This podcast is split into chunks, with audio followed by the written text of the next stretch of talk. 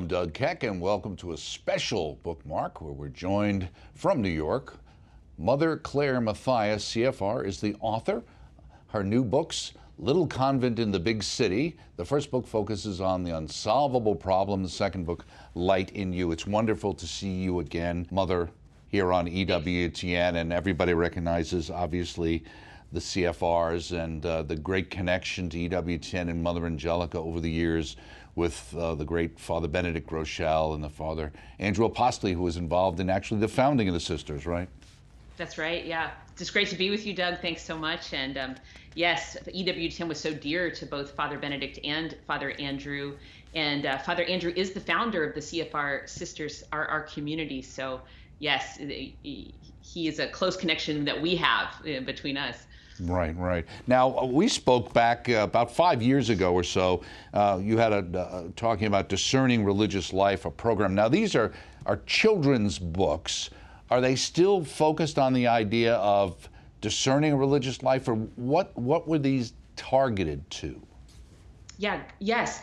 Well, they are. They are in a way. You know, the the realization uh, strikes us sisters frequently every time we go into a school. Really that more and more as the years go by, our Catholic kids are not exposed to religious sisters. And we'll, you know, I'll often start, the first question will be, How many of you have ever seen a sister before? Mm-hmm. And very often, no hands go up. We're the first time, uh, maybe one, maybe two. So it's it, less and less exposure to religious life. So the idea of this series is um, to get a, a, a, religious sister through mm-hmm. the character of Sister Mary Andy and the convent and religious life right into the classroom in Catholic schools, right into the home in Catholic homes, so that even though we can't get into every parish and every Catholic school as much as we'd like to, um, this this series could, right. and children can be exposed to the beauty and and the joy and and just the fact that it still exists, just the reality that there is still such a thing as religious life. Right. So it is connected to discernment. Right, absolutely. Uh, so many of us were lucky back in the 50s and the 60s that we went to schools that were populated, let alone grammar schools, let alone high schools, with sisters. So it, that that exposure, and certainly EWTN has tried to maintain that, obviously, because of being founded ourselves by Mother Angelica and our wonderful sisters. So the idea of doing it as a kids' book, whose idea was that? Well, you know, it was an idea that had been brewing in my mind since I was the vocation director. And of course, I'm not in that role anymore, but I'm always part of my heart and my mind and my prayer is always directed towards helping women discern. Mm-hmm. And but I always thought, and Father Andrew also used to always say this, that we have to start so much earlier. You know, mm-hmm. it's not just the young adult woman um, who is already asking the question of discernment, but the child who has never been exposed to religious life, how can you discern something that you don't know, that you've never seen, that you don't even know is a an option mm-hmm. uh, for your life? So that's why we wanted to start younger not so much with discernment. We don't want to sit down a group of seven year olds and guide them through a discernment process, right. but just show them. It's just like opening the door on the convent and saying, look at this, you know, look at this reality. Right. The discernment and, will come later. And, and at least having that in the back of their mind is something that might be an option down the road as they progress through their own education. Uh, now, you talk about the fact that there are, there are different themes throughout the book. Uh, you know, it's not a simple book in that way. Explain how you did that. Okay, yes. So so what you find when you open the first book, The Unsolvable Problem, is you're introduced to a sister, Sister Mary Andy, mm. and note that she's named after Father Andrew. Actually, that Andy is for him. A little, okay. A little, okay. Uh-huh. And uh, and you're introduced to the convent, and you see you see a convent, a house for sisters. You see that sisters live with the Blessed Sacrament, and you see all the things that are maybe the same about mm-hmm. maybe an ordinary family life, but also the things that are, are different and unique to consecrated life. So you're exposing the children are being exposed mm-hmm. to that, but you're also you're seeing Sister Mary Andy um, and the sisters go to the chapel, gather for prayer, have adoration. You see them facing a, a, an unsolvable problem, you know, a difficulty, um, and then how they go to Jesus. Uh, when they have a problem, and then mm-hmm. how the Lord, you know, answers their prayers. So children are learning how to deal with difficulties and small problems in their own life, mm-hmm. how to offer their own heartfelt prayers to Jesus. So it has layers of themes. Right. If we can, what I'd like to do uh, is maybe take a look at there was a short video that uh, was put together that kind of gives a little bit of a sense of what the book is about and what it looks like, and that'll help us as we as we go along in our conversation. Uh, so if we can take a look at that right now, that'd be great.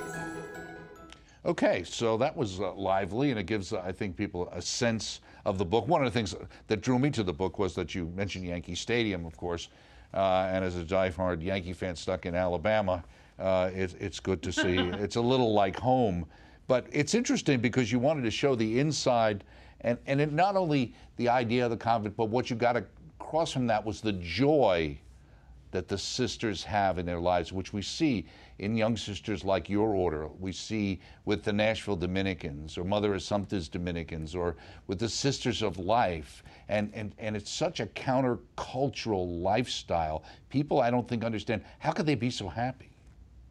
Exactly, exactly.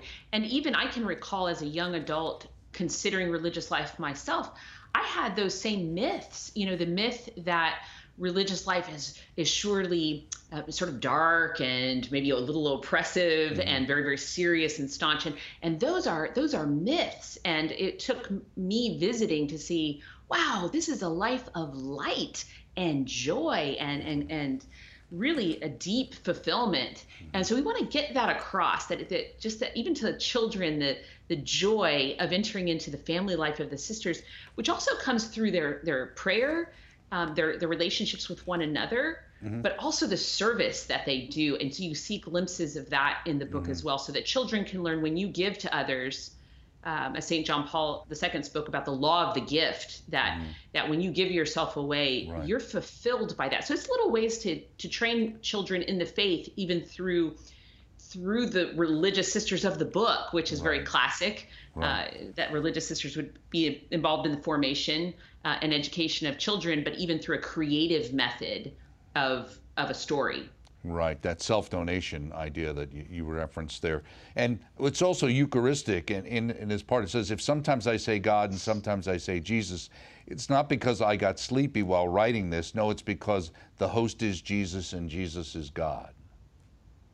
That's my favorite line of the book, Doug. Mm-hmm, mm-hmm. That is my favorite line because we so, you know, our life is so Eucharistic and and of course our church is so eucharistic it's the source and summit mm-hmm. but do our children you know we, we we all see the polls coming out and and the efforts of the bishops to to re-evangelize the faithful but but to get that simple message ac- across that that the host is Jesus and Jesus is God and he's there for, for you. So whatever mm-hmm. ways we can help um, evangelize our children to know the basics of the faith and, and this book is a way is a way to do that.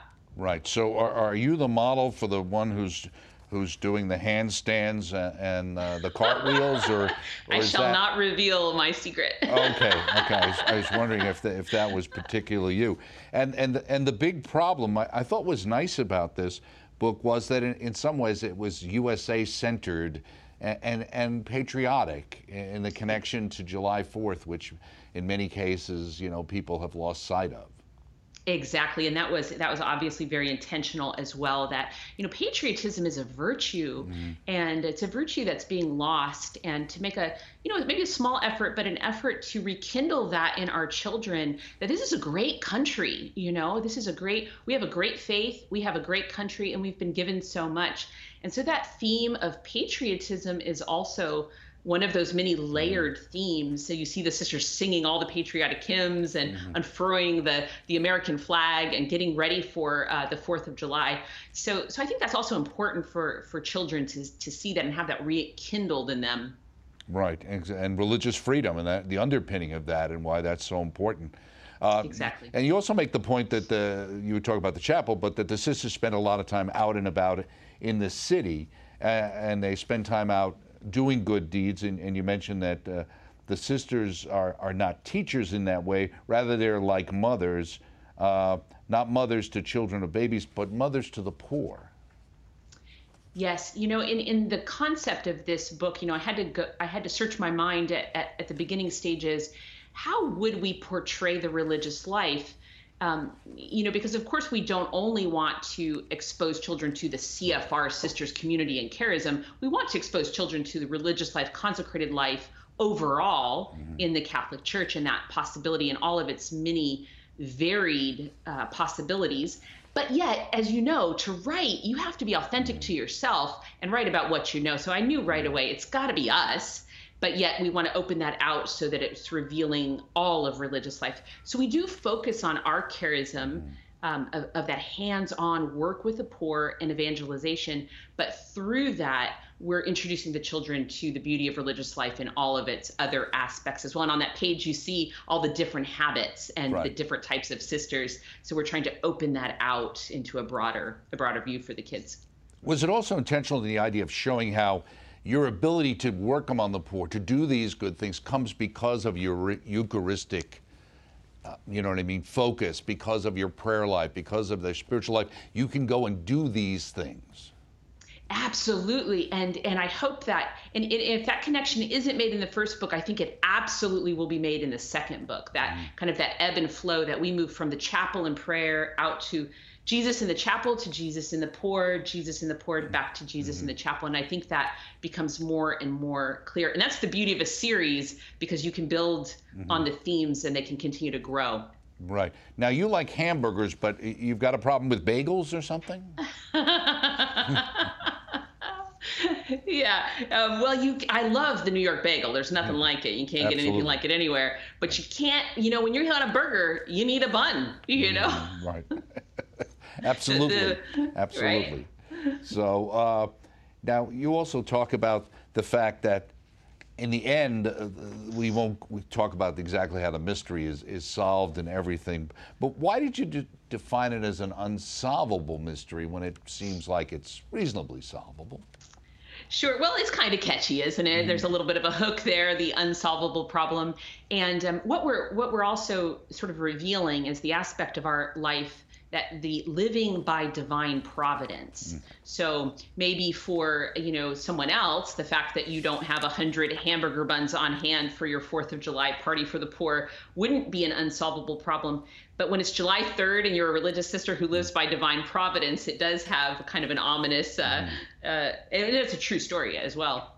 So, but we live by divine providence, meaning that we do rely on the Lord. There's no income for the work that we do other than um, God, what God provides as He provides right. it, which is usually through good people and sometimes even through miraculous ways. But in this case, it shows the kind of the mix of those 2 mm-hmm. things: the sister going to prayer, um, and the prayer being almost immediately answered through the goodness of people. Right, and, and that reliance on divine providence keeps you connected to the Lord. I know with Mother Angelica, that was always important to her to to to not forget that at the end of the day, the Lord will provide. And she'd yes. always say, you know, I'd go forward with one foot in the air and a queasy feeling in my stomach. I knew ultimately it would work out, but I wasn't clear on how the Lord would make it actually happen. So this is an actual event that occurred, and again, where mm-hmm. people show up seemingly out of nowhere t- to solve the problem effectively.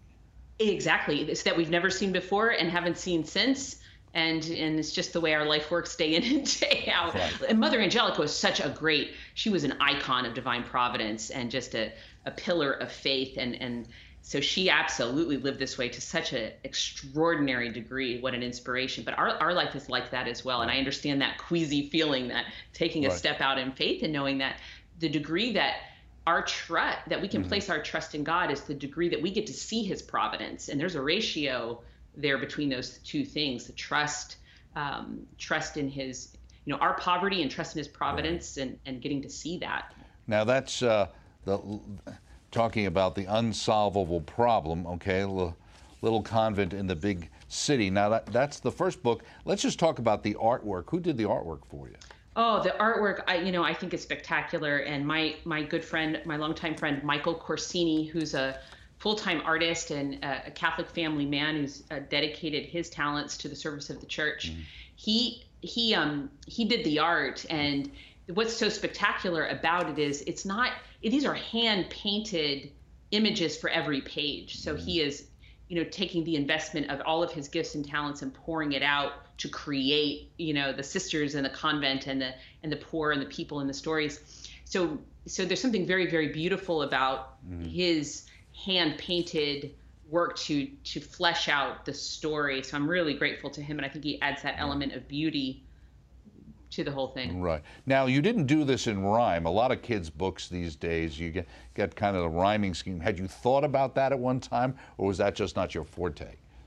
Well, you know, it's funny you asked. I did think about that. You know, when mm-hmm. you, you know, never ventured into children's books before this venture, and so you think about all those things, like what what type of art, you know, what style, what what will be a lyrical mm-hmm. style and i'm attracted to that style but it just didn't this project didn't lend itself because i think of the the layers of depth we wanted to get across in terms of the catechesis as well but since it's a series you know the future could hold anything right okay let's talk about the, the second book uh, the one the light in you so what is sister mary andy up to this time Okay, well, this is a wonderful Christmas story, actually. And mm. like the first one, it's based on a true story. So this is a real event that happened in the lives of the sisters, and um, it's it's related to home visiting. One of our many apostolates is visiting our neighbors. We we always live in in neighborhoods noted for poverty so that we can live among and mm-hmm. serve the poor, not just to go in and serve the poor, but to live among and serve the poor. So Sister Mary Andy is visiting a neighbor who is blind. Mm-hmm. And um, not only is he physically blind, but he's also, you know, deeply upset, bordering on depression. And so she and the sisters go in to, to minister to him. And um, so, and it unfolds in the theme of light, of of bringing him from darkness to light really is the theme that threads through right. the story, uh, ending on on on Christmas Eve with the midnight mass. So I won't give away more than that, but it's a, a beautiful story, a true story, a heartwarming story, and mm-hmm. it will be out by Christmas. And that's Antonio. That's the the character that you're talking about, right? Correct. Now Antonio and his dog Star are, okay. are, featured in the next okay. book. Okay, uh, dog Star that that works both ways. Uh, now you've got you talk about the it's the idea that the light in you helps show how religious sisters are Christ bearers, bringing the light and joy of Jesus to human souls. How so? How is that the case? How are you Christ bearers? Yes, you know, as you were pointing out before, you know, our our life is a Eucharistic life. You know, mm-hmm. we we start with Mass every morning. We end with Eucharistic adoration at the end of the day. We pray five times throughout the day. So we're living a, a, a very contemplative life for active sisters. You know, mm-hmm. it's a mm-hmm. mixed life, and so we're our life is this ebb and flow between drawing our strength mm-hmm. and our joy and just the love of God through prayer and then going out to those most in need and and shining that light uh, for them. So, mm-hmm. and that's very practical. You know, it's shoes for the homeless. It's a hot cup of coffee, you know, for for someone on the sidewalk. It's a visit to a home. But all of that is the love of God. It's not. I'm not just bringing my love and my concern and my care, but it's God's love, and we mm-hmm. seek to be really the maternal face of the church, the maternal face of the church to the poor and so so this is not something we do by our own our own strength of course we wouldn't even right. want to but but really with the love of the church and and the love of god the love of jesus himself. Now this is a book for kids but you talk about dealing with negative emotions. Aren't we mm-hmm. supposed to keep everything upbeat these days? Well that's kind of hard to do in the world we live in you know and and so you know children more and more you know are getting in touch with um and a lot of actually curriculums, more secular curriculums, are mm-hmm. dealing with emotion. So I think we need the church needs to also be able to uh, show up on that front and help children deal with their emotions, but not just um, with their own own power, but with the power of God. And mm-hmm. so you see Sister Mary Andy who yeah, visits this this man, and she just simply listens to him. She accepts him. She doesn't try to uh, she just listens. She just mm-hmm. listens in a very simple way. And so you, it, shows children that it's, and you can see it unfold mm-hmm. um, as there's a little catechetical moment where children are invited to think about who who do they talk to, you know, when they're feeling sad or mad or some of those negative emotions who do they speak with so something just as simple as that without psychologizing the children or trying to offer some pop psychology to them but just to be able to bring it to the light that very um, catholic principle that ignatian principle of whatever's going on inside is better dealt with in the light and in the light of christ and so right. that theme again that light theme that christ theme throughout. And that idea that that if you are living in those situations, that there is an opportunity to turn to the Lord. Exactly, and that's he ultimately is the greatest uh, listener, the greatest mm-hmm. light, and the greatest uh, the savior mm-hmm. from the things that are are burdening burdening us. So now, so hopefully that comes through clearly. And uh, you use the same artist, right? Michael Corsini did uh, yes these as well, right? Absolutely, and and these these you know he just really. Um, truly illuminates you know he really grasps the the concept so we were able to mm-hmm. talk together about the themes and he immediately then is able to put his own um, artistic flair and, and, vision to it right. and uh, so he really saw light as a character so when i'm explaining this theme of the, of the light coming through he's like the, the light will be a, a, character of its own and he really portrays that right. in the book so, uh, so how much uh, art direction did you do? I mean, did you have versions that were done that you thought mm, didn't quite capture it, or did you leave that up to him after your initial discussion? You know, it's funny. We work very well together. So, so I'll give a, a, vision for how I see it unfolding, how I see the story unfolding, even artistically, what images could be on each page. But trying to leave him plenty of room for his own creative inspiration. And then there's a working together. Ah, maybe a little more of this or a little less of that.